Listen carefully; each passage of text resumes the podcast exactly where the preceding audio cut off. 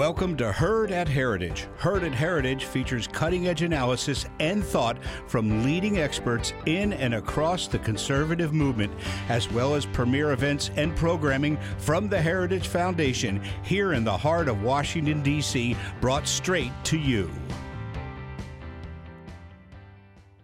Thank you for listening to this Heritage Foundation event.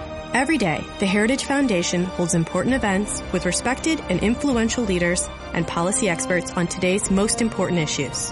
Our events are part of our mission to formulate and promote conservative public policies based on the principles of free enterprise, limited government, individual freedom, traditional American values, and strong national defense. We hope you enjoy the program. Thank you everyone for joining us here at the Heritage Foundation. Um, obviously, we just heard some really excellent remarks from Chairman Yoho. Um, I wanted to uh, thank you for coming here today. I'm Olivia Enos. I'm a policy analyst here at the Asian Studies Center at the Heritage Foundation where I focus primarily on human rights issues. And it is my pleasure to introduce all of the speakers to you today. Um, before I start, I wanted to say, you know, Jeff's book here, Asia's Quest for Balance, um, is in fact available for purchase and it is an actually very good deal today because you can get it for $40 here or at Amazon for $80. So, uh, 50% off. So, um, if you are interested in purchasing it, it'll be available in the lobby, um, and we can take card, cash, etc. But I think uh, this is definitely a labor of love. Hours went into this book, and this is the second book that Jeff has published, um, and of many that he's contributed to. So I'll go ahead and introduce um, Jeff Smith. He's a research fellow here in the Asian Studies Center, focusing on South Asia. In addition to his new book, Asia's Quest for Balance, Smith is also the author of Cold Peace, China-India Rivalry in the 21st Century, and he's contributed to a half dozen other books on Asian security, including China Steps Out, Beijing's major power engagement with the developing world, published this February by Routledge. His commentary has been featured in numerous publications, including Foreign Affairs, The Wall Street Journal, The Economist, The New York Times, and Foreign Policy, among many others. Um, now I'd like to introduce Prashanth, um, also a friend of mine. Prashanth Parameswaran is senior editor at The Diplomat, based in Washington, D.C., where he writes primarily on Southeast Asia, Asian security affairs, and U.S. foreign policy in Asia Pacific. He is also a PhD candidate at the Fletcher School of Law and Diplomacy at Tufts University. An ASEAN citizen who grew up in Malaysia, Singapore, and the Philippines before moving to the United States, Prashanth previously worked on Asian affairs at several think tanks, including the Center for Strategic and International Studies. Um, next, I'd like to introduce Hunter Marston. Um, Hunter and I go actually way back. Um, Hunter is a senior research assistant at the Brookings Institution. His writing has appeared in the New York Times, Washington Post, Foreign Affairs, and Foreign Policy, among others. And also, I'm adding to his bio, he's recently married, which is very exciting. Thank Um, and then Sylvia Mishra is a Herbert Scoville Junior Fellow at the Nuclear Threat Initiative, where her research focuses on nuclear nonproliferation Treaty, South Asian security, and emerging and disruptive technologies. Mishra was also a visiting fellow at the James Martin Center on Nonproliferation Studies and a Nuclear Scholar Initiative Fellow at CSIS. Prior to that, Mishra worked for the Observer Research Foundation in Delhi. Um, with that, please join me in welcoming all of our speakers.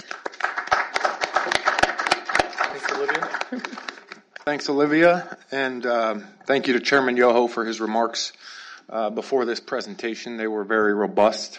As I mentioned out there, we probably could have a full panel discussion uh, just on on the chairman's remarks. But we are here today to talk about uh, this new book, Asia's Quest for Balance, and um, I first must must get out of the way a special thanks to the two foundations that funded uh, this project, the Smith Richardson Foundation and the Veal Foundation.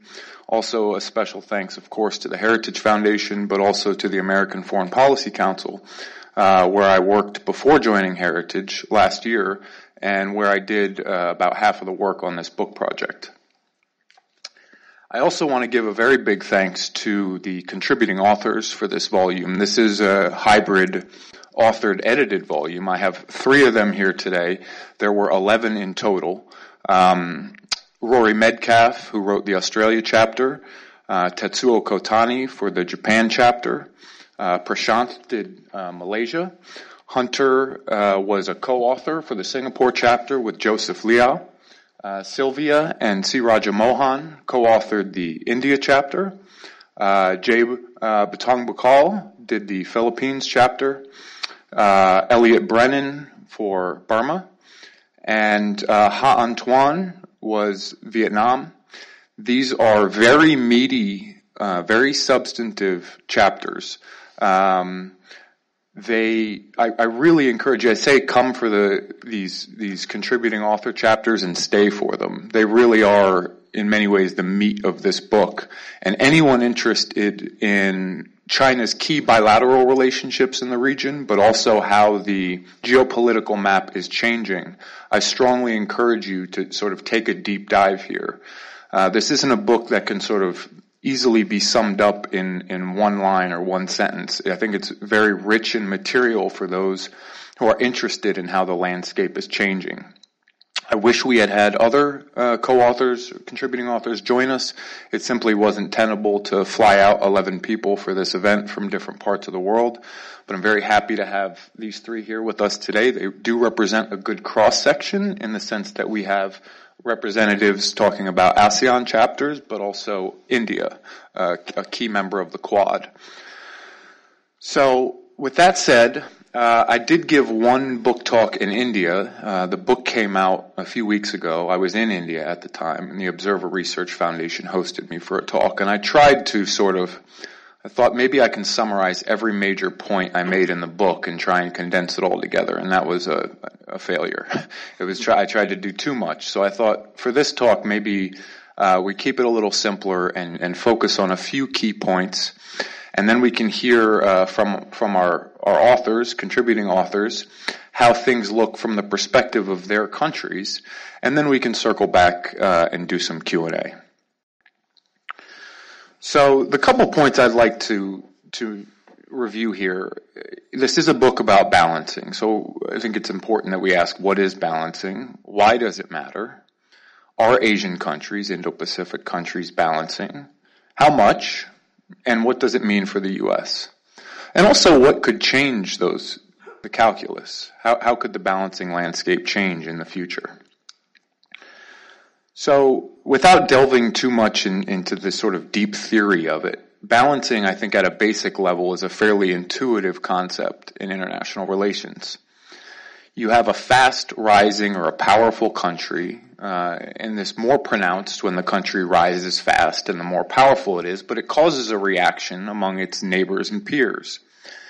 And theory says that they're likely to do one of two things, or some combination of the two either balancing or bandwagoning. So we have a powerful new country. We either try and befriend it, uh, which would be bandwagoning, or we try and take steps to protect ourselves, which would be balancing. And you do that through internal balancing, strengthening your military capabilities, or external balancing, it's essentially making friends with other like-minded countries. You do this in the hopes of mitigating aggression or coercion.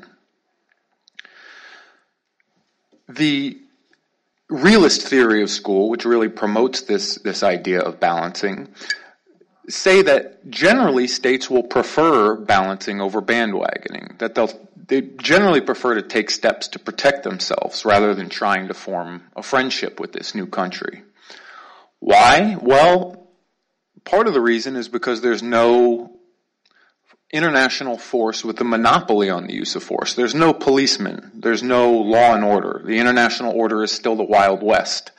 So if I try and befriend another country, there's no higher power to protect me if something changes. So I need to take steps to protect myself.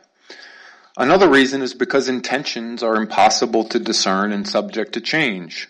So this powerful country may seem friendly today, but what's to prevent it from changing its mind tomorrow and taking my territory?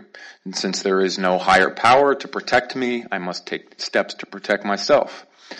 And another reason they balance is because they te- countries tend to be jealous of their sovereignty and tend not to want to be dominated by other countries. So if they have a choice to be self-sufficient and independent, they would rather do that than be a vassal state of another country. So balancing is generally preferred.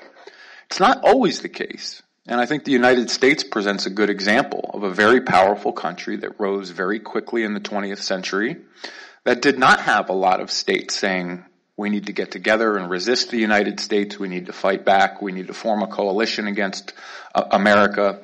Um, certainly not the Indo- many Indo-Pacific countries that we're examining today, but it is preferred. So why does this balancing equation matter at all? Why are we even examining this? Well, I think China's rise has, as of late, been framed a bit too much in a, in a, in a dichotomous framework, a U.S.-China rivalry, and that's really all that matters. Everyone else is on the sidelines watching. Uh, I just don't believe that's the case. And India, I think, is the most prominent example of a country that is already reshaping the landscape and the geopolitical balance of power, but is certainly poised to do so even more in the years ahead. Uh, by mid-century, China's working age population will fall by 25%. India's will grow by 19%. Um, the sort of demographic and economic and even military trends suggest India will reach near parity, if not surpass China by mid-century. Indonesia is expected to be the fourth or eighth largest economy in the world by mid-century, depending on what measurement you use. Vietnam and the Philippines are expected to grow faster than any two other middle income countries uh, over the next 20 years, joining the top 20 economies in the world. Australia and Japan, two advanced, powerful, rich countries with strong militaries, are going to remain very relevant. Um, so I don't think we're witnessing a, a, unipolar Chinese moment. I don't even think we're witnessing a bipolar world. I think this is very much a multipolar world we're joining with multiple power centers. So it matters what China's neighbors, what India, what Japan, what ASEAN does, because where they're positioned will change the course of China's rise and any U.S.-China rivalry. So to summarize a lot of work in a, in a, in a very short and quick uh, answer here, is the Indo-Pacific balancing, our countries balancing? And the answer is yes, but it's complicated. On a macro level, defense spending is rising across the region. In fact, it's rising more quickly in Asia and the Indo-Pacific than almost any other region of the world. That's one indicator. The pace of new partnerships, new uh, joint military exercises, intelligence sharing agreements, signs of external balancing has been accelerating, particularly among the Quad, the US, Japan, India, um, and Australia. Many states are moving closer to the US a from a military sense, a military perspective. But states are balancing at very different intensities and toward very different objectives. So it's not black and white. It's not a uniform picture. It's very gray. And overall, I think you might say that the balancing is happening less than realist theory might have expected, than, than, than logic might have suggested, than historic precedent might have suggested if you look about, if you look around the Indo-Pacific, you see a lot of engagement with China, including from the U.S., from Australia, from the Quad. China is the largest trading partner of most of these countries. Um, certainly, many smaller countries in China's periphery are doing everything they can to take advantage of China's uh, economic growth. So you see a lot of engagement, and this book, in some ways, is about how countries don't want to take sides, some of them. It's about the limitations of balancing. And it's about this underbalancing that we're seeing. And I have a couple um, assumptions about sort of why that may be happening. Um, on one hand, I think regional countries are free riding off the United States. Why would we risk provoking China and assuming real costs when the United States is securing our uh, guaranteeing our security for us. It's the free rider dilemma. Uh, and it poses a challenge for U.S. Uh, lawmakers and policymakers. We want to reassure our regional partners, but we don't want them to be so complacent that they don't take responsibility for their own defense.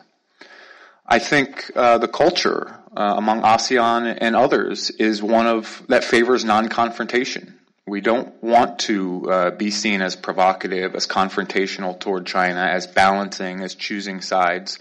We would much prefer to stay neutral, to extract maximum benefits from all sides, to keep a relative balance among the powers. I think this has contributed to, to some underbalancing. I think globalization and economic interdependence, you know, a lot of these theories about state behavior and balancing draw from the 20th century, 19th century and earlier where economic interdependence and globalization weren't as significant of factors, when containment strategies were viable. I think the fact that we're so intimately tied to the Chinese economy, so many countries are, changes uh, the calculation about how can you respond to anxiety about a country like China and its rise.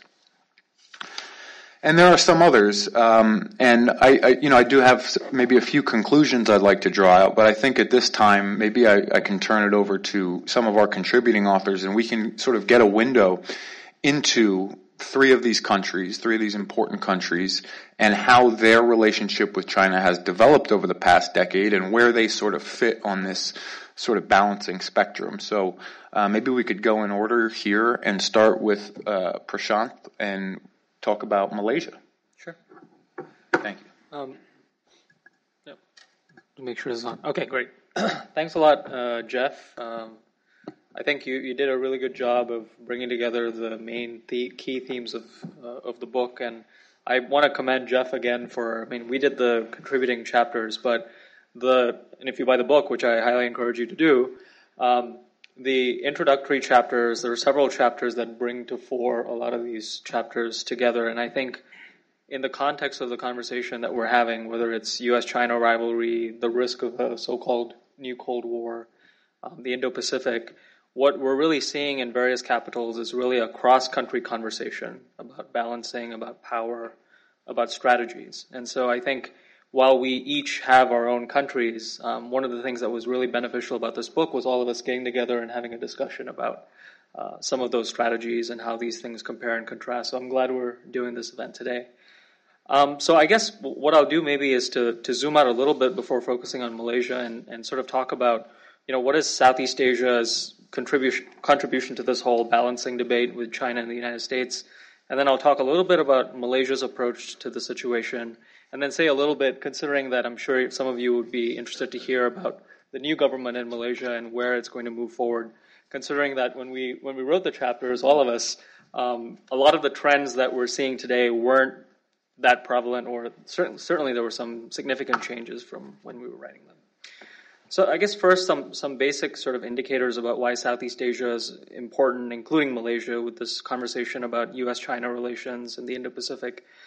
Uh, Southeast Asia has always been key to competition and transition between various powers. If you look at the key transitions that have happened in the last you know few decades and even maybe a century, if you look at the transition between the United States and the United Kingdom, the handoff uh, from the United Kingdom to the United States with respect to power transition happened with Southeast Asia in mind significantly. If you look at Japan and the role that it played um, up to leading up to World War II, Southeast Asia was an extremely important place where the Japanese got their economic predominance. And if you look at the U.S.-Soviet competition during the Cold War, um, you know one of the, the key conflicts obviously was the Vietnam War, but even beyond that, Southeast Asia was a key locus of competition between those two powers. And I suspect, you know, now we're having this conversation about the United States and China um, and the Indo-Pacific, this will be another area where Southeast Asia, I think, has a strong voice to play. And that's a that matters because Southeast Asia today, which is very different from where Southeast Asia was in these few decades, you know, it's it's a it's a region of significant weight. I mean, 600 million people. You look at the projections, fourth largest economy by 2050 if the linear projections hold. Strategic location, uh, Strait of Malacca, South China Sea, among other uh, locations of strategic significance, the locus of the Association of Southeast Asian, Asian Nations, which is, if you're talking about the rules based order and laws and norms, to the extent that you have them in Southeast Asia and the Asia Pacific, that's kind of the locus for, for that debate. what's Malaysia's role in this uh, conversation? Malaysia, whether it's re- with respect to the United States or China, is a significant country for both major powers. It's the second uh, largest trading partner uh, for China now within ASEAN, and it's also the second largest trading partner for the United States within ASEAN as well.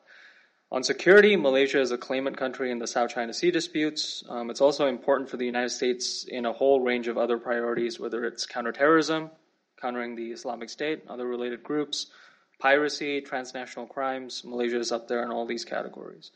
And diplomatically and politically, Malaysia was one of the founding members of the Association of Southeast Asian Nations, always a big believer in diplomacy, whether it's regionally or globally.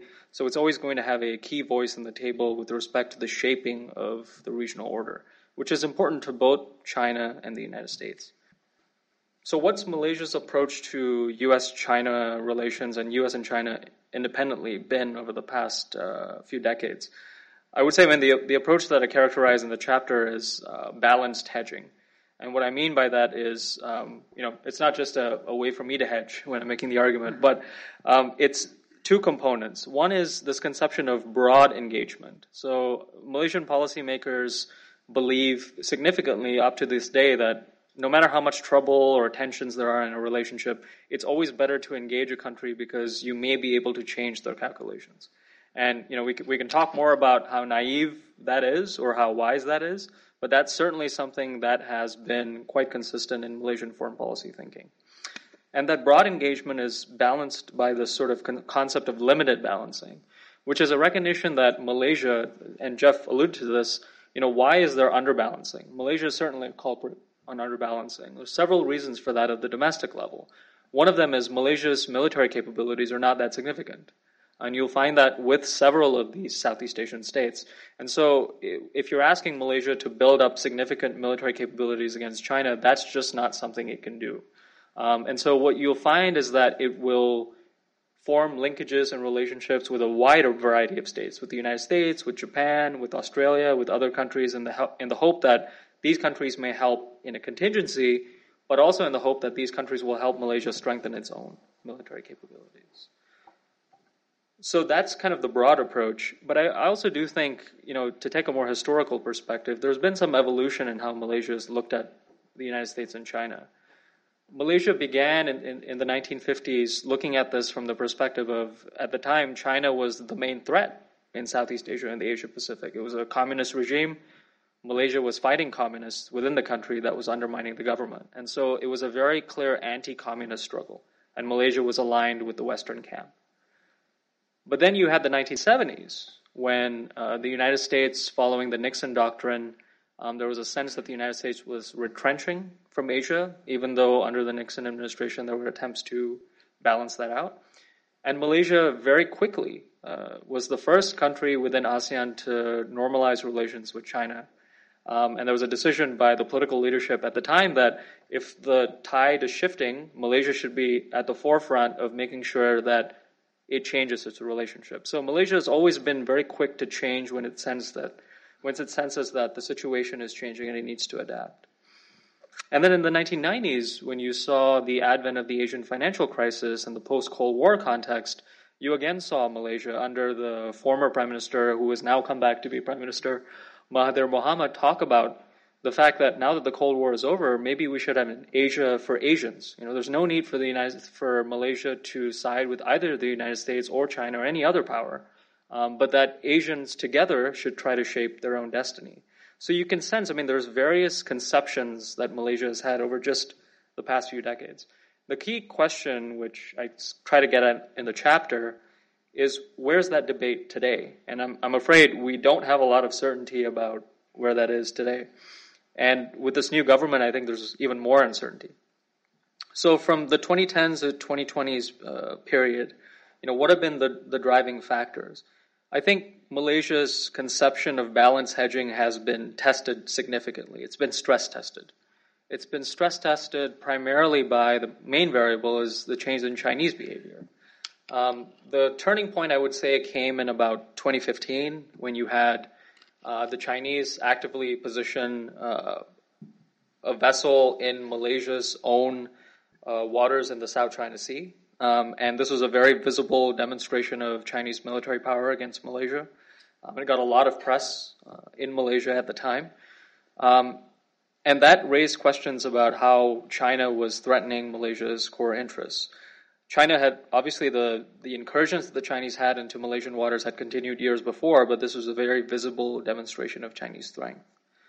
And then the Chinese ambassador to Malaysia that same year um, went to Petaling Street, which is a place where um, it's a very popular destination, even for some tourists to, to frequent. Um, and there were uh, there was an event uh, over there, and the Chinese ambassador said something to the effect of, you know, if there's any threat to the ethnic Chinese in Malaysia, um, you know, China will not be afraid to intervene or do something about that. And that was seen in, in Malaysia as a very sort of core demonstration again of what the Chinese were capable of doing. And the third and final one was um, the news that broke about the Chinese involvement in the 1MDB corruption scandal that involved the former Prime Minister of Malaysia. There was a sense that that compromised uh, Malaysia's uh, economic sovereignty. So it's been stress tested, but where is Malaysia today? I would say that following Jeff's conception and discussion of underbalancing, Malaysia has underbalanced significantly since then. You've seen Malaysia take a active role to try to make sure that it's protecting itself against too much Chinese involvement. But we've also seen other developments. I mean, Malaysia has bought warships from China. Malaysia started exercises, uh, military exercises with China in 2015. So there is this continued conception that Malaysia's destiny, in spite of what the Chinese may do, always rests in this mixture of engagement and balancing, and I think a little bit of a reluctance to move forward. I'll say maybe just two quick things on the new government and what that means. There's been a lot of rhetoric about Malaysia being at the forefront of some sort of anti Chinese coalition, whether it's on the South China Sea or the One Belt, One Road initiative with the coming to the fore of the new prime minister. I would just say very, very shortly, and we can discuss in the Q and A if you'd like. I mean, be very careful about what Malaysia says and what Malaysia does. Um, the rhetoric uh, from the current prime minister is very similar to the rhetoric that we've heard before, where Malaysia talks a very loud game. But if you look at some of Malaysia's capabilities, you look at the new budget that came out, Malaysia cut its defense spending by 10%. You look at the reality on One Belt, One Road in the conversation as opposed to the rhetoric. Malaysia hasn't canceled the One Belt, One Road projects, it's reviewed them. It's asked the Chinese for better conditions but it's using, in similar terms as it's done before, a conversation about a starting position against China to renegotiate and get a better deal for itself, which is very different from balancing directly against China or engaging in some kind of containment or pro US coalition. So I'll kind of end there and uh, look forward to your questions and other thoughts as well. Thanks. Thank you. Hunter. Hi, uh, thank you. Um, uh, I want to reiterate Prashant's thanks and gratitude to uh, Jeff for his excellent stewardship over this book project. It's, it was a pleasure to work on uh, with him, and uh, his excellent uh, feedback definitely enriched my own chapter. Um, I also want to thank my co-author Joseph Loh, who's not here. He is really the brains behind um, the Singapore strategic thinking in this chapter, um, but it was a pleasure to co-author with him. So I thought I would sort of run through uh, the components of my chapter, starting with the state of debate regarding China, uh, the key drivers of Singapore's foreign policy, views of the United States, and balancing initiatives and coalitions. Um, so first of all, our main argument tries to frame um, Singapore's conception of balancing not in terms of balancing versus engagement per se, or balancing versus bandwagoning, but uh, small b balancing with an emphasis on the balance of power in Southeast Asia in the Indo Pacific region. Singapore is a big subscriber to the realist school of thought in international relations since its independence in 1965. Um, it found itself as a small city state, and uh, it's what Bilahari Kausikan, ambassador at large, refers to as the improbable state. Uh, Singapore um, has both good relations with China and the United States and actively tries to balance both of those. Um, Jeff quotes the late elder statesman in his book, uh, Lee Kuan Yew, who said in 2009 The size of China makes it impossible for the rest of Asia to match it in weight and capacity. So we need America to strike a balance. And I think that still generally holds true for how Singapore views the United States' role in the region. Um, for example, Singapore uh, will balance uh, good relations with China and the United States by uh, hosting high level summits with each in quick succession. So in November 2015, Singapore hosted Xi Jinping to meet with uh, Taiwan's former president Ma Ying-jeou, um, had a state level visit with uh, Xi, and then just one month later, um, Singapore's Prime Minister Lee traveled to the United States um, in December um, to sign the Enhanced Defense uh, Cooperation Agreement. In Singapore, uh, more than 70% of the population is ethnically Chinese, and that's been a point of contention in Singapore's history. Singapore has been wary of China's uh, calls historically to mobilize ethnic Chinese in the country. Singapore was one of the later uh, nations to establish di- diplomatic relations with China in 1990. Um, and yet today, most Singaporeans have a positive view of China. Uh, one poll we cite in our chapter uh, says 81% of Singaporeans have a positive view of China, and 76% view um, China's view and uh, impact on the region in a positive manner. Um, in fact, uh, just this week, uh, Prime Minister Lee said at a dinner hosting Chinese Premier Li Keqiang, Singapore and China are like minded partners in many areas, even though we have different circumstances and constraints. Uh, China has been Singapore's largest trading partner since 2014. Singapore joined the Asian Infrastructure Investment Bank in 2015.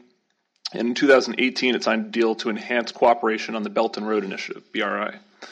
Singapore perceives China's more provocative external posture, uh, as the United States would certainly characterize it today, as natural in the sense that a rising power is uh, going to stake out larger claims in the region.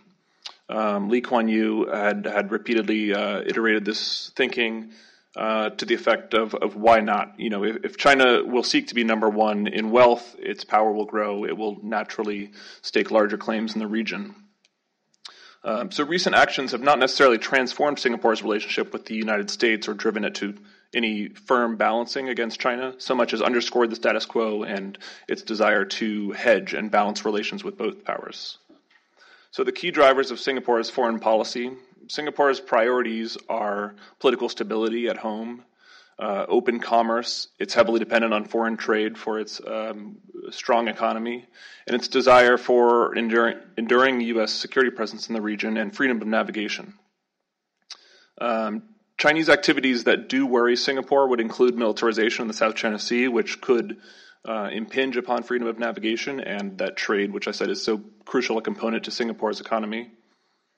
Um, Singapore is also the has been for the last three years the China ASEAN Country Coordinator, which is an important role in liaising between China and ASEAN. Um, so Singapore was put in the awkward position in April 2016 when Beijing announced a deal with several small countries within ASEAN to not allow the South China Sea dispute to mar China's relations with ASEAN. Uh, this took Singapore by surprise and has exposed a little bit of awkwardness in the Singapore China relationship. Equally, in late 2016, Hong Kong impounded nine of Singapore's military vehicles on their way back from training exercises in Taiwan, which was a dramatic uh, diplomatic spat. Um, following that, in May of the following year, just last year, Singapore was not invited to an opening Belt and Road Forum. Um, certain Chinese thinkers perceive Singapore as relying too much on the U.S. security presence in the region and only trying to benefit from Belt and Road economically. Um, moreover, last year in August, uh, the National University of Singapore professor Huang Jing was expelled from the country on charges of being a foreign agent working with China. So, as I said, the uh, ethnic Chinese and Chinese influence in the country are certainly perceived with a great deal of wariness. Um, Singapore has uh, indicated strong internal and external balancing in a way. Singapore is the largest defense spender in Southeast Asia. From 20, uh, 2008 to 2012, Singapore was the fifth largest weapons importer in the world. It has consistently spent around 3% of its budget on defense. Singapore also has a 950,000 active uh, military member army. That's over three times the size of the Philippines army, and 119 aircraft, which is larger than Thailand and Malaysia. Externally, Singapore um, has been an important uh, security partner with the United States and other countries in the region. In 1990, Singapore offered to host U.S. naval forces um, amid the Philippine Senate's vote to oust U.S. troops from Subic Bay. In 1998, 1998, an addendum to the memorandum of understanding signed so that U.S. military vessels, including deep draft vessels, could also stop at the new Changi Naval Base in Singapore. Furthermore, Singapore signed a strategic framework agreement with the United States in 2005 and a strategic partnership in 2012, remarking on their shared interests in freedom of navigation and respect for international law. Four months later, um, as I said, Singapore is a is a adept balancer um, and hedger. It signed an agreement with China to expand defense cooperation. So it's maintained relations with China on the security front at the same time as security relations have advanced with the United States. In 2015, the U.S. announced a $130 million deal to upgrade Singapore's F-16 fleet. And in December 2015, as I mentioned, the United States and Singapore signed an enhanced defense cooperation agreement and Singapore soon after that announced it would host the US P 8 Poseidon surveillance planes um, for regional um, maritime domain awareness and other purposes. In April 2017, last year, the USS Carl Vinson aircraft carrier and two warships visited Singapore just two weeks after conducting Pacific uh, naval exercises with the Japanese and Korean navies. Under the Trump administration, Mattis has visited Singapore three times, to the best of my knowledge. Uh, the first to speak at Shangri La Dialogue in 2017, and again this year, and the third at the ASEAN Defense Ministers meeting in October this year. In April 2017, um, Singapore's defense minister visited DC, and a joint statement followed, the U.S. and Singapore reaffirming strong defense relations and commitment to stability in the Indo Pacific. Singapore also maintains robust defense and security relations with India, Australia, Vietnam, and even Taiwan, which is unique in that Singapore is the only country in Southeast Asia to conduct military exercises with Taiwan. Um, the third part of the chapter would be the views of the United States. Uh, the United States and Singapore, their views generally align in interests of free trade, freedom of navigation, and the status quo balance of power in Asia. Singapore, as I said, is an important non ally partner for the United States. The United States is Singapore's largest source of foreign direct investment, cumulatively totaling 243 billion in 2015. Since the free trade agreement between the United States and Singapore came into effect in 2004, bilateral trade has grown by more than 50% and totaled over 68 billion in 2016.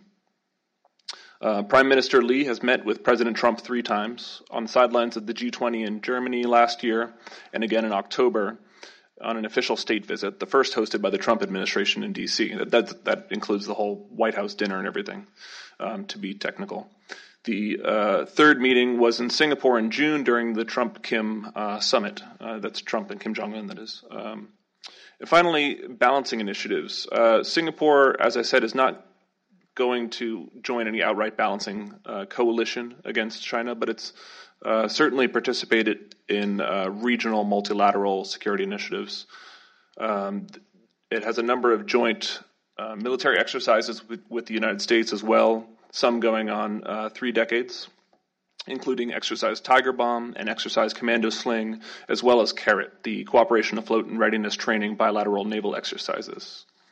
Um, I mentioned the Trump Lee meeting in uh, D.C. in October last year. Uh, the two reiterated their support for ASEAN centrality, freedom of navigation, and concern about um, events in the South China Sea.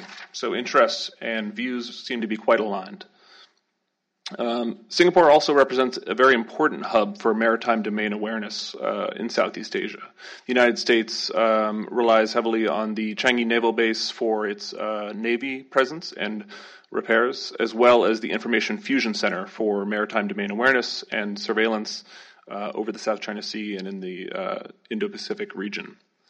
Um, as I said, Singapore and India have uh, enhanced defense ties. Next week, the annual Singapore-India Maritime Bilateral Exercise, SIMBEX, will feature 30 air, sea, and underwater vessels in its 25th year in the Bay of Bengal and the Andaman Sea. And as I mentioned, Singapore and Australia defense cooperation are robust as well.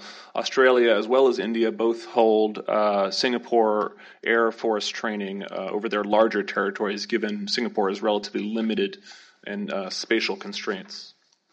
Um, as I mentioned, Singapore is a little reticent uh, about joining any quad or balancing coalition against uh, being perceived as against China. Foreign Minister Vivian Balakrishnan said in May that Singapore is not signing up to the Quad or free, free and open Indo Pacific until it sees more detail about how the U.S. vision incorporates ASEAN into regional strategy. An excellent report by Huong Le Thu at the uh, Asia Society Policy Institute recently noted Singapore's high degree, and surprising to me, its uh, high degree of skepticism towards the Quad initiative involving India, Japan, Australia, and the United States. To sum up, and returning to our central argument in the chapter, I think it's useful to think not in terms of big B balancing here, uh, but in terms of small b balancing in the emphasis on balance of power in Asia, which Singapore strives to maintain. Thank you.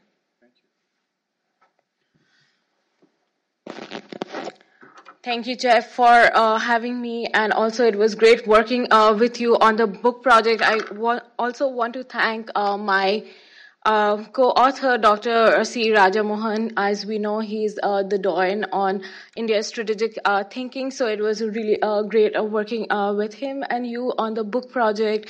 And even though we've heard like some really excellent remarks from my fellow panelists, however, the book is going to be the go-to book for Indo-Pacific studies. So I would encourage all of you to buy the book and read it. Um, I'm going to talk about uh, India-China uh, relations, and uh, and as we know, it is a deeply complex uh, relationship. It is uh, it has characteristics of uh, both competition, cooperation, and also a strategic rivalry.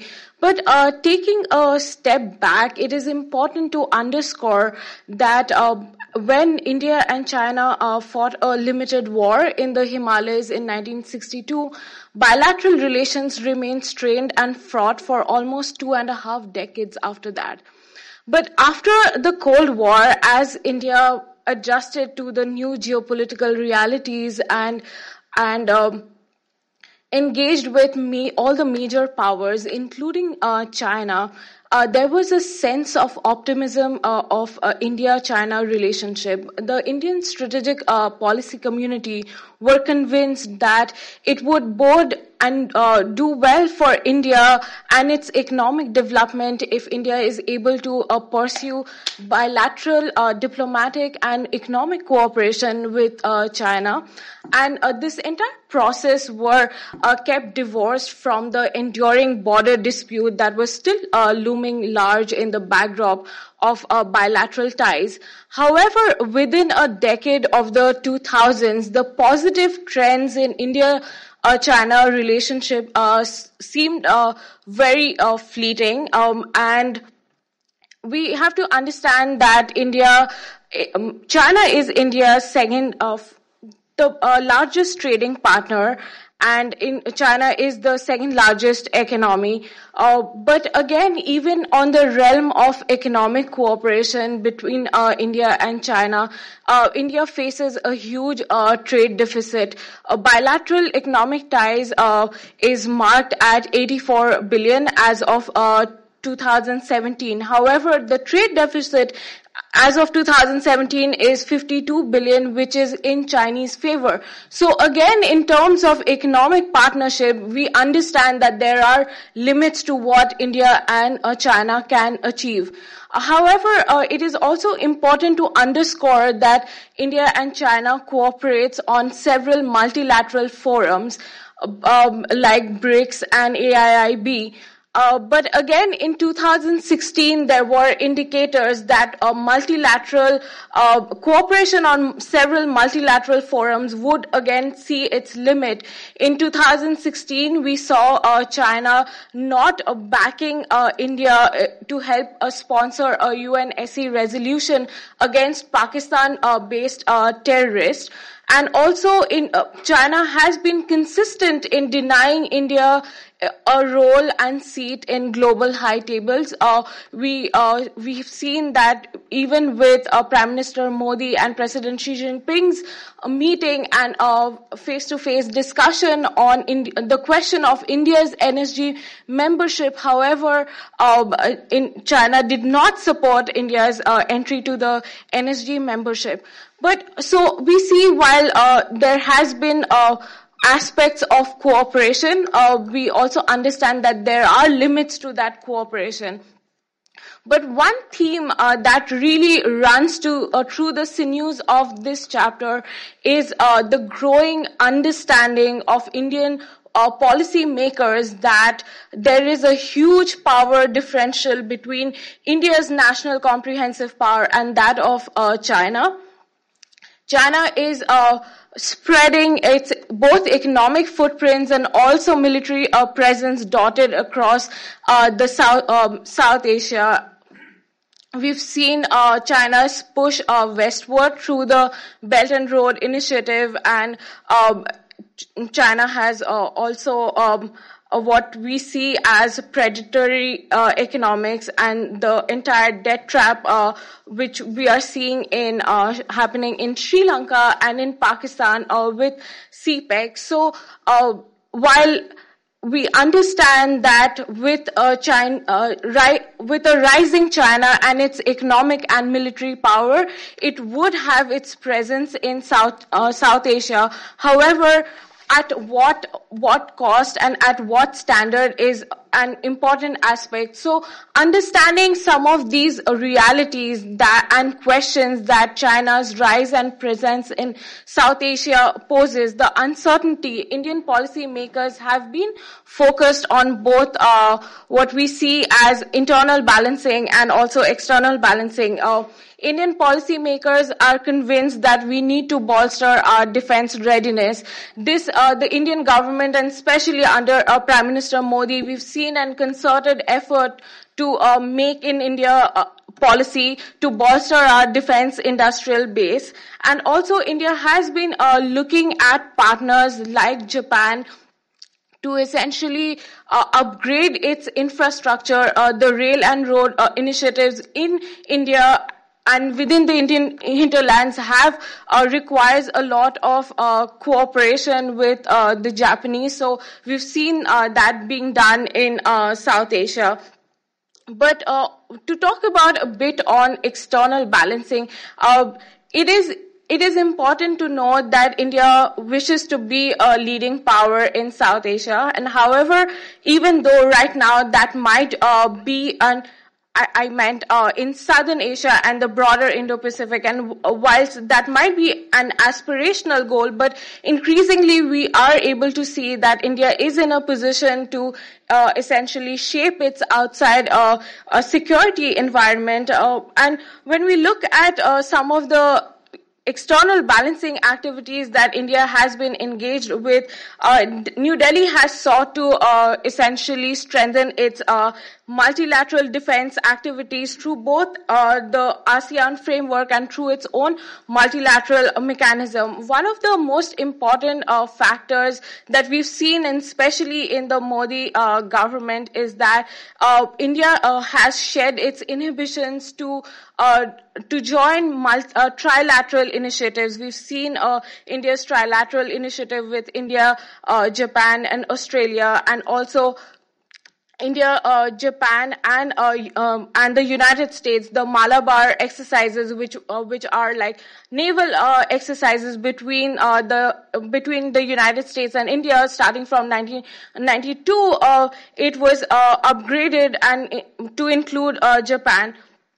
But one of the most important aspects of uh, India's role in the broader Indo-Pacific is also India's uh, willingness to help uh, shape some of the security environment of the uh, countries in uh, in the Western Pacific. We know when uh, Prime Minister Modi went to Vietnam, he offered a security aid package to Hanoi of worth 500 million, and also there are talks with Vietnam to sell the BrahMos uh, missiles. Uh, but the most important aspects, and I uh, do want to reflect on uh, this uh, for a bit, is uh, India's partnership with the United States. In many ways, the United States is critical to both India's internal and external balancing effort. India's relationship with the United States has been a driving force in the post-Cold War foreign policy, and it has been central to India's economic transformation, and it has also been the linchpin of India's defense uh, capabilities. Uh, uh, the United States have uh, essentially backed India to improve also its international standing. Um, as we know from the recent 2 plus 2 ministerial uh, dialogue, India recently uh, signed the COMCASA, which is the Communications Compatibility and Security Agreement. I know it's a mouthful but uh, it essentially uh, enabled uh, uh the US to transfer secure communication and data equipments to uh, India. And it also allows the United States to offer real-time data sharing with uh, Indian military over secure channels. So what we are seeing is this deepening of bilateral ties with the United States because of the growing strategic congruence and strategic alignment of interest with the United States in uh, the broader Indo-Pacific. Um, I, I, would like to conclude uh, by uh, saying that for India, uh, the challenge has been to manage Chinese rise uh, and its presence in the uh, southern Asian region. And most of the Indian foreign policy uh, makers are aware that India will not be able to effectively balance China with just uh, internal balancing or just bolstering its own defense and economy. To do so, India needs to uh, uh take advantage and leverage uh, its several partnership uh, with Indo-Pacific countries. Uh, as we see uh, in 2017, uh, India and uh, China did lock themselves in a, a 72 days border standoff. But also, uh, we saw in 2018 the Wuhan summit, uh, which was essentially uh, a step taken by the leaders of both the countries to redress and uh, temper down some of the uh, enduring challenges. But to say uh, that the scale of differences between India and China remains massive, and to just give you a highlight of where both the countries are, China believes that the the contested border uh, is only of 2,000 kilometers, whereas India believes that the disputed border between India and China the length is almost 4,000 so uh, kilometers. So both the countries are unable to look eye to eye on some of these basic uh, differences, and therefore there are enduring constraints in bilateral relationship. Uh, the challenge for India in the next uh, coming decade would be to manage Chinese rise and uh, also to leverage on some of these existing bilateral partnership with Indo-Pacific countries so as to see that no one country in Indo-Pacific just uh, dominates so that we do not want to see a China-centric Asia. Thank you. Thank you very much, Sylvia, Hunter, uh, Prashant. Those were really great presentations and I think gave a a great cross section of, of views on the, the, different types of countries that are covered in this study. Uh, just to make one or two kind of points to bring things back around, and then uh, we're happy to field your questions. I can see, looking at the clock, that I grossly miscalculated on planning this event and how, how long it would go for. Um, for any of you that do have to leave, you know, it's 1.30 and, and feel free to head on out. I believe we have the room until 2 for those of you that, that do uh, want to engage in some Q&A. Uh, we're, we're here and happy to talk. But to bring things back around briefly, uh, before we do Q&A, um, as this panel showed, uh, countries in the Indo-Pacific are balancing at different intensities. And if we want to simplify things, we might say that there is a group of soft balancers, which you would find more predominantly in ASEAN, and then a group of countries that are balancing harder, which would be the Quad, the US, India, Australia, uh, and Japan. And even within these groups, again, they're at different intensities. Uh, within the soft balancers, Vietnam is is doing much more sort of active balancing measures, I would say, than than Burma, um, and maybe uh, the U.S. is is more active than Australia within the Quad.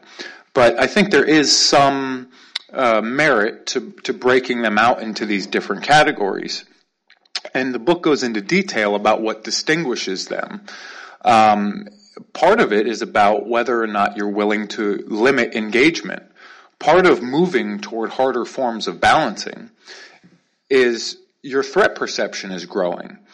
And engaging with a country like China at a time you think the threat is growing, it becomes counterproductive uh, at some point to continue feeding into what may potentially be a threat. So one, in fact, one metric, one sign of countries uh, adopting harder forms of balancing is beginning to limit engagement for national security reasons, for fear of empowering a, this potential threat. And you're beginning to see that more now, uh, particularly in the U.S., but elsewhere. Much more scrutiny being applied to Chinese investments, Chinese economic activity, China's predatory economic model. Um, so, uh, very quickly, just some thoughts on, on the soft balancer side of it. Maybe just read a, a short passage. You know, these ASEAN countries prefer a regional order that's multipolar in nature, one in which the Quad remains actively engaged and serves as a geopolitical and economic counterweight to China's growing power and influence. For ASEAN, encouraging the Quad to assume more active and consistent roles in regional affairs offers a less provocative means of achieving a relative balance of power than proactively seeking to limit or diminish China's power and influence. Yet ASEAN's willingness to translate their concerns about China into proactive balancing initiatives remains limited. They will continue taking modest steps to strengthen their military capabilities and forge new security partnerships, but will feel constrained by geographic realities and economic imperatives. Some, like Vietnam, may pursue more independent foreign policies and more vigorous balancing initiatives in the years ahead. But absent a major provocation from China that fundamentally alters region-wide threat perceptions, the relative aloofness of Indonesia, Malaysia, and others is likely to endure, ironically reflecting the disposition of their broader publics surprisingly unaware of or disinterested in the geopolitical great game underway. The second point I'd like to make is that it may be helpful to consider balancing as it's unfolded in the Indo-Pacific as coming in two waves.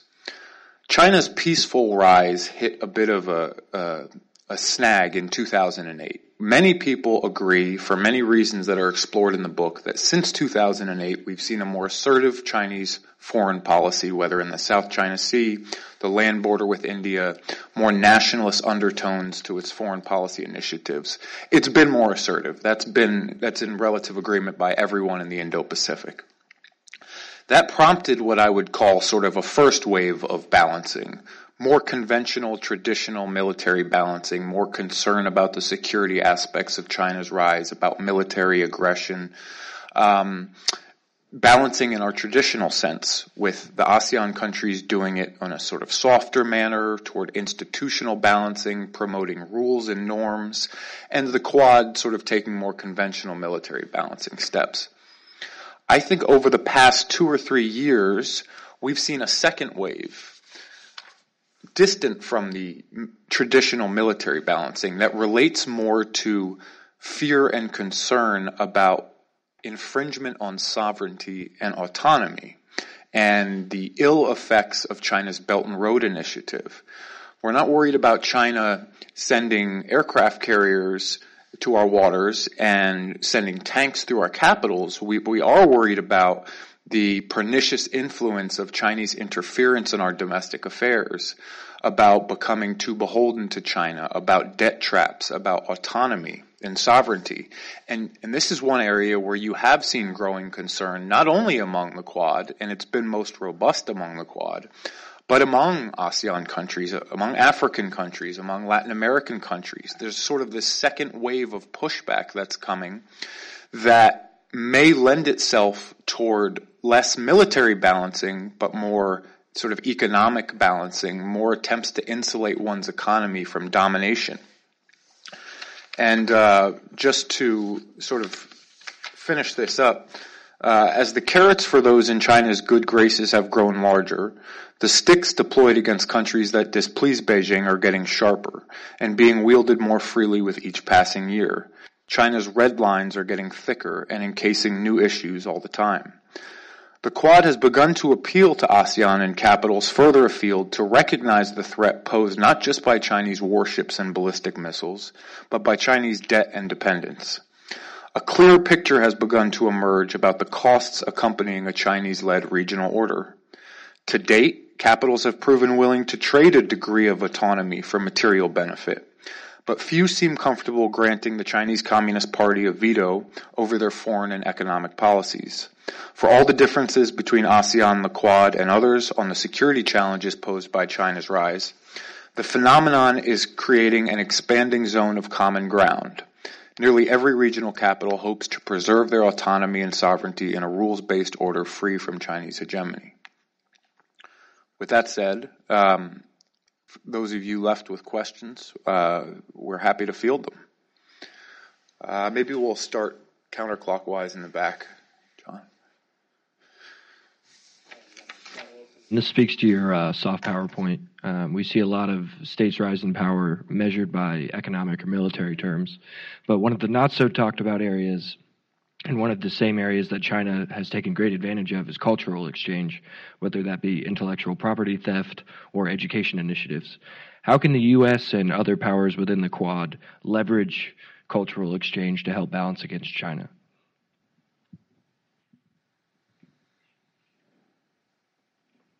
I'll start. Go ahead. Uh, I mean, I, I think uh, it, it's a good question um, because I think if you look at uh, the Chinese initiatives within ASEAN and Southeast Asia in particular, they actually have paid a lot of attention to cultural exchange and education programs. Because I think there is a perception that the United States does enjoy a tremendous advantage uh, in that sphere and has enjoyed. And I think will continue to enjoy. In terms of what the United States can do, I would actually say the United States is actually doing a pretty good job of that um, already. And I think that has linkages to the appeal of U.S. soft power in general, which I think the Chinese don't enjoy. What I would say, though, is an interesting question 10, 15, 20 years from now is the Chinese do have an advantage in terms of volume. If you look at some of the scholarships and the educational exchanges that they're, they're having and they're promoting, some of those may bear fruit over the course of several years. And there are other advantages that the Chinese have that the United States doesn't have in terms of these exchanges. So the U.S. educational institutions uh, may be more appealing in terms of their value and education and renown, in terms of how renowned they are. But if you're a student sitting in the Asia Pacific, you know, any country, and you have to think about um, cost of education, you have to think about proximity to your home, that may then lead you to choose a Chinese institution as opposed to the United States. So I would say there's there's some things that the United States can do, but it's also a case of, and I think Congressman Yoho mentioned this, it's a case of competitive advantage, and the United States actually building up its advantages relative to other countries rather than like to like competition.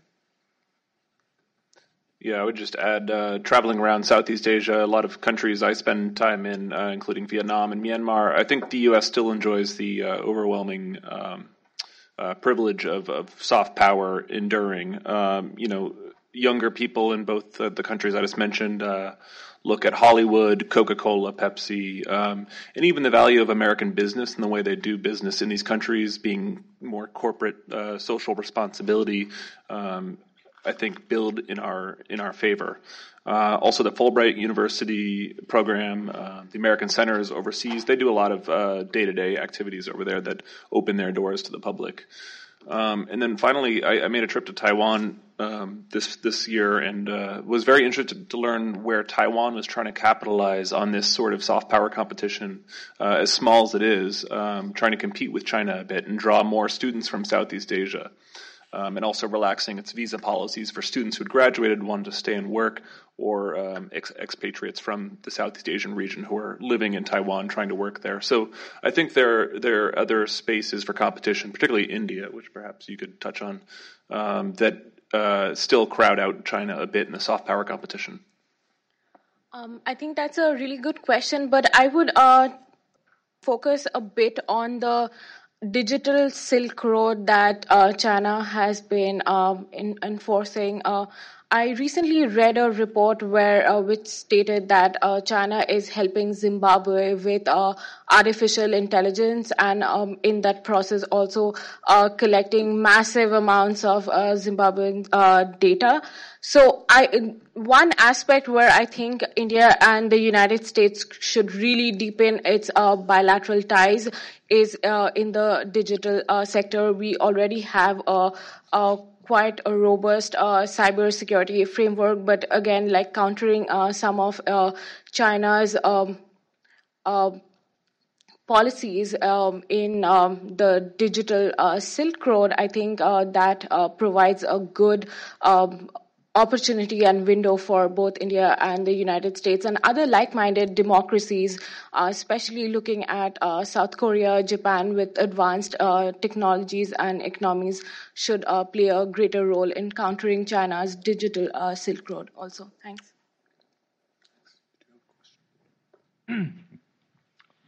Um, so my question, I, I wanted to ask about um, the 76% of people in Singapore who have a favorable favorable view of the rise of China. Um, so my question is, um, could you give an assessment on what degree of press freedom there is in Singapore and internet freedom? Because when I see something like that and I'm thinking about geopolitical interests and economic interests, it seems like those two things might prompt the government of Singapore to present a favorable view of ordinary people in Singapore that may or may not be the case? Um, yeah, good question, and you're absolutely right. Singapore is uh, hardly a free and open uh, democracy in, in the sense of um, uh, political competition and uh, totally independent media, um, which which uh, we enjoy in this country. The poll I cited on popularity of, of China and favorable views of China's impact on the region was actually carried out by the National University of Taiwan. Um, so I don't know a whole lot about their methodology. There are a number of Pew surveys that come out from time to time as well, gauging uh, Southeast Asian and Indo-Pacific uh, views of the U.S. and China in light of one another. Um, but I, I, I, would assume that being carried out by the National University of Taiwan, uh, that the poll didn't really, um, that Singapore's own media and, and politics didn't really factor into the survey results. If I had to guess. I, I would also just, just add on polling. Um, Hunter mentioned Pew polls. Um, if you look at the Pew poll uh, data for Southeast Asian countries, you'd actually be surprised uh, in several of them. To Jeff's point about Indonesia, Malaysia, and some of these other countries, you will find actually quite high favorability ratings, even in Indonesia, which has a, a quite a free press. In fact, some people say too free. Um, and that's partly because um, the advantages that these countries see with respect to China on the economic side outweigh the exposure that they have. So both Malaysia and Indonesia, for example, are Muslim majority countries. And so it, it, it's not necessarily a reflection of the US China competition. It may be more a product of if the United States invades Iraq or you know there's a Middle East sort of conflict, these Muslim majority countries may have a view on that, and then it affects that rather than just concrete U.S. China competition, mm. right? So there are these other factors I think that play into this, and I, I, do have to say, I mean, to Jeff's point about free riding and what these governments can do, several of these governments actually tend to emphasize more the good things that happen with China on the economic side, but don't emphasize the good things that they do with the United States on the security side. Uh, sometimes for understandable reasons, because they don't want the populations to know too much about that and they think it's sensitive. But as a result, the United States doesn't get the full buy-in or weightage in terms of these polls or popular perceptions. Maybe one point to add on to that. Uh, I do cover several uh, polls in the book and how regional countries view the U.S. and China, which is declining, which is rising, which would we prefer to have here. Um, and, and there's some really, I think, interesting findings in there. But one point that was mentioned to me by a Singaporean diplomat that I, I found supported by circumstantial evidence, but also also polling data, is that many countries don't, particularly in ASEAN, don't want to pick a side and want to see a balance among the powers. Now, I think if you asked many strategists in the U.S., India, and Japan, they would say, you know, forget a balance. We want the Quad to be stronger than China.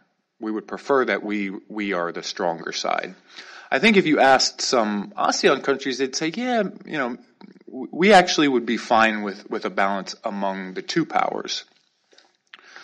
But if it had to be one or the other, if there had to be a predominant power, we would prefer the U.S. We've this is the U.S. is a known commodity. It's you know secured our, our, our it's provided for security and economic prosperity for several decades. China is very much an unknown commodity. Uh, its ambitions are relatively unknown. So if we were somehow forced, we do not want to be present in a Chinese dominated regional order. But they don't want to be forced to choose, and they're going to do everything they can to avoid making that choice. Would you um, would you agree with that? Would would my co-authors agree with that? I think so, um, and I think the the key question is to your point about the second wave. Um, yeah. It really has, I think, increased the the focus on the the key question, which is if it's the United States who, and I think U.S. diplomats, including in the Trump administration, have been very clear. The United States is not trying to make these countries choose. Are some of the things that China is doing forcing these countries to choose deliberately? Mm. And I think there are some of the view in Southeast Asia where the Chinese are trying to build up so much economic and diplomatic leverage with these Southeast Asian states, such that you know ultimately the choice will be made for them. Mm. Uh, in 20, 30, 40 years, the, the influence will be there such that the weightage of South China Sea or things that might lean these countries towards the United States will be outweighed by the factors that are pro China in that direction. Mm-hmm. Uh, maybe one last question. Or maybe, actually, could we group the two together for final questions? Uh, my name is Kami Butt, and I'm with the Pakistani Spectator. And Sylvia, you mentioned about uh, uh, the Chinese uh, predatory and exploitative behavior in Pakistan about this CPEC. I just wondered that to what extent India is responsible uh, of pushing Pakistan in the arms of China. For example, India has 700,000 troops in Indian Kashmir.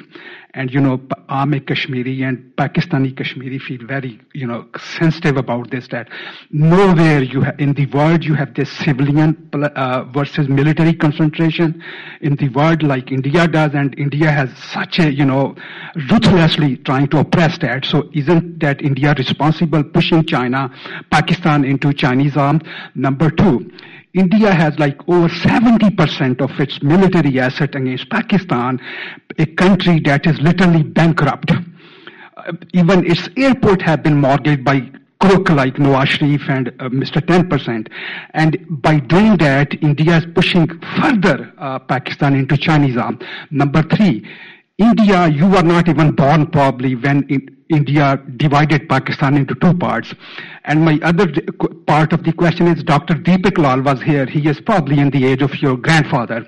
He said that the best thing for India Pakistan is that India should remove its troops from Pakistani border, uh, you know, and move it to Chinese border because Pakistan is not a threat uh, uh, uh to India. So, do, do you agree with his logic, or what do, to what extent you think India could do, rather to in order to rebalance? I mean, if India behave as a kind of brotherly fashion, I'm sure that you can realign these countries. Pakistan can become friendly with India instead of wasting so many, so much resource, uh, resources on defense. And then these two countries, you know, basically we are same people basically. So why don't you think that India should behave as a in a brotherly manner and you know go with Pakistan rather than trying to crush it? Thanks. Uh, I'm actually going to interject there. Uh, Sylvia, you're welcome to add on to this. Pakistan was not a subject uh, of this book. Uh, we are not going to get into a discussion about Indian troops in Kashmir. It is off the table. Um, but it may be worth mentioning why Pakistan was not a subject of this book, and that is because Pakistan actually offers one of the few examples of a country that is bandwagoning with China that has foregone all elements of balancing for full blown engagement, as much engagement with China as is possible. Now, there have been some troubles lately about the CPEC corridor and some questions about the costs of engagement with China and the costs of the Belt and Road Initiative, the monetary and non monetary costs. Um, but that is a separate discussion, one entirely divorced from the India uh, Pakistan issues in Kashmir. You two are welcome to discuss that on the sidelines after the event. Thank you. Thank you very much. Uh, my name is Satoru Nagao, the Hudson Institute. My question is uh, Malaysia's and Singapore's perception towards the role of India in the security in the Indo-Pacific. Um, why I ask the question is because uh, India trains the Air Force in Malaysia and uh, Singapore Army and, and the Air Force uh, permanently stay in the India to use the training facility. So, because uh, to keep maintain the equipment, they, they need to use the facility, and so that is the reason permanently they stay on some of the force.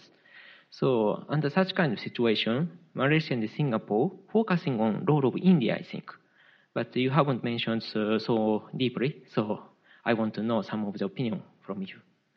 Thank you. So your your question is uh, how do how does Singapore and Malaysia um, cooperate?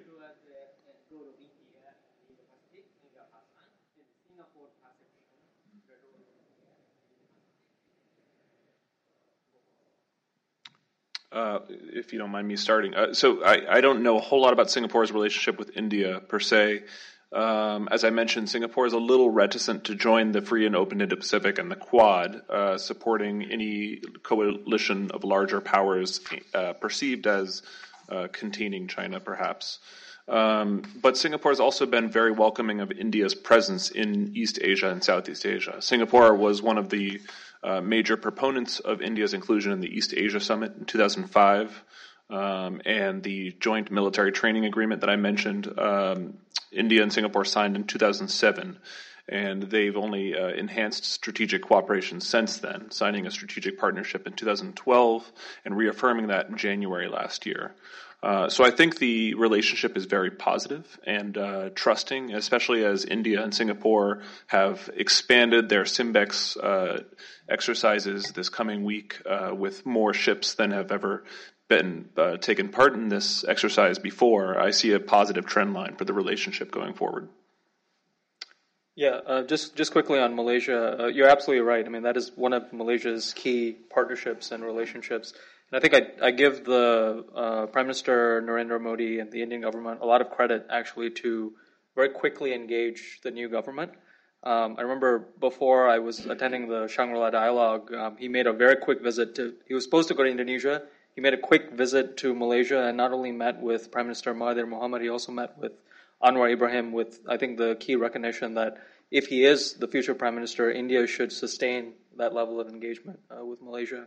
And India has had a long uh, history of even defense cooperation with uh, Malaysia, including, uh, you know, one of Malaysia's problematic uh, services in terms of military capabilities is Air Force. And the uh, defense minister recently mentioned in to Parliament that. Um, you know, most of Malaysia's aircraft can't even take off, and they're not really very operational. Well, India has has a role in terms of helping Malaysia train uh, some of its military personnel as well. So there's a lot of quiet cooperation uh, that's going on between Malaysia and India, and that's very important.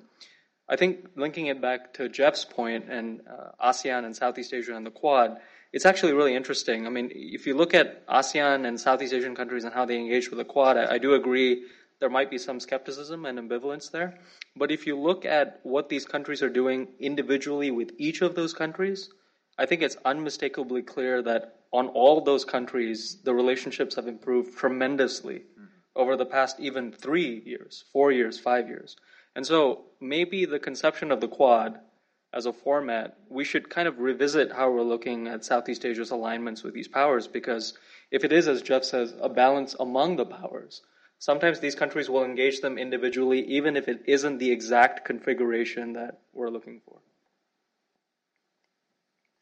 Thank you very much to my esteemed authors and co panelists, and thank you all for coming out today. It really was a, a rich discussion. Um, kicked off by, by Chairman Yoho and, and, some robust remarks, and then a sort of tour de force through the Indo-Pacific. Um, so this was this was really great. Uh, thank you all again for coming out. You can uh, find the book on Amazon. and there are copies uh, for sale out, outside our event. Thank you.